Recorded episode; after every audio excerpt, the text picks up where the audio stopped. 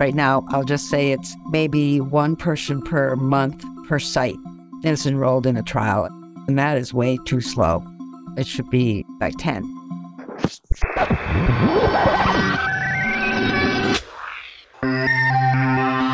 Hello, everyone, and welcome to Connecting ALS. I am your host, Jeremy Holden.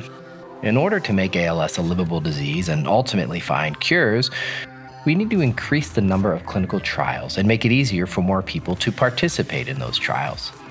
Increases in clinical trial capacity will allow for potential new therapies to be tested faster and will improve trial accessibility for people with ALS currently in underserved areas. In order to meet this urgent need for more shots on goal, as they say, the ALS Association has established a clinical trial capacity grant program. These clinical trial capacity awards will support efforts to increase the number and diversity of people living with ALS who have the opportunity to participate in clinical trials, and efforts to improve the speed and efficiency of clinical trial conduct at both established and emerging clinical trial sites across the United States. Many people living with ALS want to participate in clinical trials, but are currently either unaware of opportunities or unable to engage in, them due to lack of accessibility to clinical trial sites within their local areas. These awards will help eliminate barriers, especially those impacting currently underserved populations, to trial participations. Similarly, many ALS clinics and drug development companies wish to pursue clinical development ALS. These awards should help establish infrastructure allowing them to conduct faster and more efficient trials in ALS. To get a deeper understanding of the challenges we need to overcome to meet this urgent need, I recently talked to Dr. Merit Cudkowicz, director of the Sean M. Healey and AMG Center for ALS, chief of neurology at Mass General, and director and the Julianne Dorn Professor of Neurology at Harvard Medical School. Dr. Cudkowicz, thanks so much for being with us this week on Connecting ALS. I'm happy to be here. Thank you. Yeah, we're you know excited about this topic, and it's something we're going to be talking about throughout the year. I know you've worked really closely with Dr. Kuldip Dave and the team over at the ALS Association on the RFA for uh, clinical trial expansion. And as you're going through that, what did you see? What were some of the major impediments to increasing the number of clinical trials in the ALS space?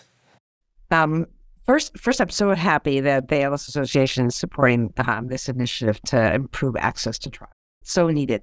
There's a couple impediments. I'd say one is actually physician time and availability.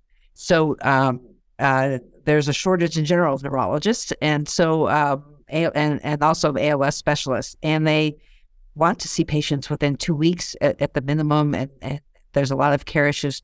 They don't have the time for the clinical trials. So part of it is is the need to train more trialists to free up their time and, and also to rethink how you do it. Maybe work more with nurse practitioners and other people that can be available every day to enroll people in trials. You mentioned the issue of enrolling people in trials. So, what can be done there in terms of expanding the pool of people who are able to participate in clinical trials? I think we need to make sure that people with ALS know about the trials. That's step one is knowledge so that they know where they are and that there are centers near them that they can go to for access to trials. We also have to simplify the trials so that uh, there's this concept now in, in the trial literature about decentralized trials where you're really bringing the trial more to the, the person. You know, so can you do things uh, remotely with tele trials? Can you do things in the home and make it the burden less? Because people want to be in trials. I like to use the example of pediatric oncology where every child with cancer is enrolled in a trial we should have the same in ALS, and everybody with ALS has an option for a trial. How much of that comes to the issue of like time to diagnosis and, and really getting a, a, diagnosis quicker in the process, earlier in progression, and making people more eligible in, in terms of, like how far along they are in, in disease progression? That is such an important point. I'd say one is I think we need to have trials for everybody, for early in the illness, later in the illness, even pre illness, like prevention. I think we are hampered by a long delay in diagnosis. So the average person with ALS sees like three physicians before they get to a neurologist and before they get to a diagnosis. And that can take up to a year. And so that's a year of time where they're not getting intervention. And we really think in all neurodegenerative diseases, ALS, Alzheimer's, Parkinson's, that earlier is going to be more likely to have a, a larger effect. So we, we also need to change that paradigm of getting people to the right doctor faster. I know there's a lot of initiatives that the ALS Association and other groups are trying to fund to accelerate diagnosis.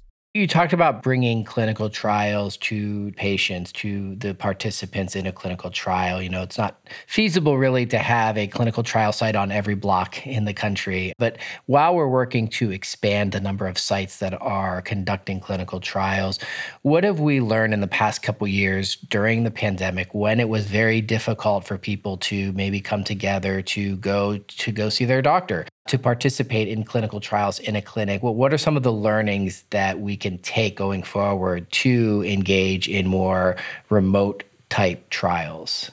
We learned a ton. It accelerated everything people were kind of talking about. We learned that we can do consent. We can get really informed consent virtually. Like, uh, and we used to think we need everybody in person, but you really can do it over a screen and with a lot of time. It's actually can be better.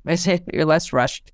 You can do assessments in a home you know, we had to pivot during COVID to do breathing assessments, which are important for care as well as trials in the home because we weren't actually allowed to do them in, in the hospital. They were thought to be a risk uh, for spreading COVID. So we adapted. Sure. Now there machines, and we've been able to show that it's it's pretty similar. A person doing it themselves in the home with their spouse over video coaching is just as good as at the hospital. Other ways to assess the illness, like using digital technology, and what we have to prove is that those are as good as the gold standards of what we do in the clinic. And I think that's all happening now. You talk about the gold standards of, of what we do in the clinic. You've been doing this uh, for, for a number of years. What have you seen in, in your time in the clinical trial space in terms of uh, it growing, the ability to participate, the number of trials? What have you seen and what gives you hope that we are, in fact, moving in the right direction in terms of growing this even more? Biggest change is just the number of trials. It, it used to be that maybe we had one one trial, and um, now we have a spreadsheet that we have to bring to clinic. We have about 14 different trials, and those are drug trials, and then another you know 10 on biomarkers. So that's exciting. But it can also be a little overwhelming to know which one might be for a particular person the best one for them. But that's a good problem to have. I've also seen more people going into the ALS field, which is also exciting. I'll just say when in the 90s, when I was going into this field, I was actually told there was no career in it. Now it's a great career, and uh, lots of young medical students want to go into ALS, and there's so many companies working in the space that are looking for ALS expertise. So it's it's it's changed, you know, completely in a very positive way. Yeah, it's it's exciting to hear, and it's something that I, have we've heard from uh, from a lot of folks that have come by and, and stopped by the Connecting ALS uh, studio, as we say. You know, a big conversation that has been happening in a lot of spaces in recent years has been around diversity, equity, and inclusion. How is that impacting this the efforts to expand clinical trials? What what can be done to make clinical trials more inclusive? I start by saying it's it's a big problem in ALS trials, and then really all, all neurology trials. And there's efforts being led by um, a couple foundations, but including uh, Tambourine and uh, the ALS associations working with them to try to understand what the barriers are and then pilot different initiatives. And, uh, you know, one of the barriers is that trials, again, enroll people usually Monday through Friday. Um, and so, unless you um, have a very nice boss who lets you take time off, that doesn't work for most people. So, there's been some initiatives again about this bringing the trials to the home or or having late evening or, or weekend uh, options covering the cost for people for lost wages for you know leaving work to be in the trial. So those are some of the things being piloted. There's also again back to the education part of the knowledge getting the word out about what what's there. And that's not consistently done throughout the country we're going to have the great fortune to talk to some of the recipients of the grants that, we're here talking about today uh, in, in, the coming weeks and months. But before I let you go back to the critical work that you're doing, I want to ask what will success look like, say, five years from now, 10 years from now? Uh, what, what does success look like as we look at expanding access to clinical trials? I think success is going to look like the trials in ALS are enrolling much faster than they are right now. I'd like to see it triple or quadruple in speed. Right now, I'll just say it's maybe one person per month per site is enrolled in a trial, and that is way too slow. It should be like 10, if that's, but um, so we want to see the enrollment rate go up. I think we want to hear from people with ALS that it's not hard to enroll in a trial, that they have the information from their physician and they have the opportunity. Because right now we do hear from people, oh, my, my doctor never mentioned that. Oh, there's no trial near me. Yeah. I'd like to not hear that anymore. Th- those would be two two good metrics. Yeah, a lot of tools are in development to, tr- to make it easier for folks to find clinical trials, something we'll be talking about down the road. Uh, Dr. Cudkowicz, thanks so much for your time today. Thank you, Jeremy. I want to thank my guest this week, Dr. Merit Cudkowicz. Now, in the coming months, we are going to be exploring some of the exciting projects funded through the ALS Association's Trial Capacity Awards.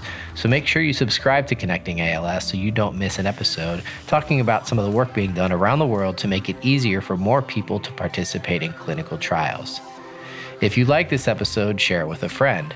And while you're at it, please rate and review Connecting ALS wherever you listen to podcasts. It is a great way for us to connect with more listeners. Our production partner for this series is Citizen Racecar. Post production by Alex Brower, production management by Gabriella Montequin, supervised by David Hoffman. That's going to do it for this week. Thanks for tuning in. We'll connect with you again soon.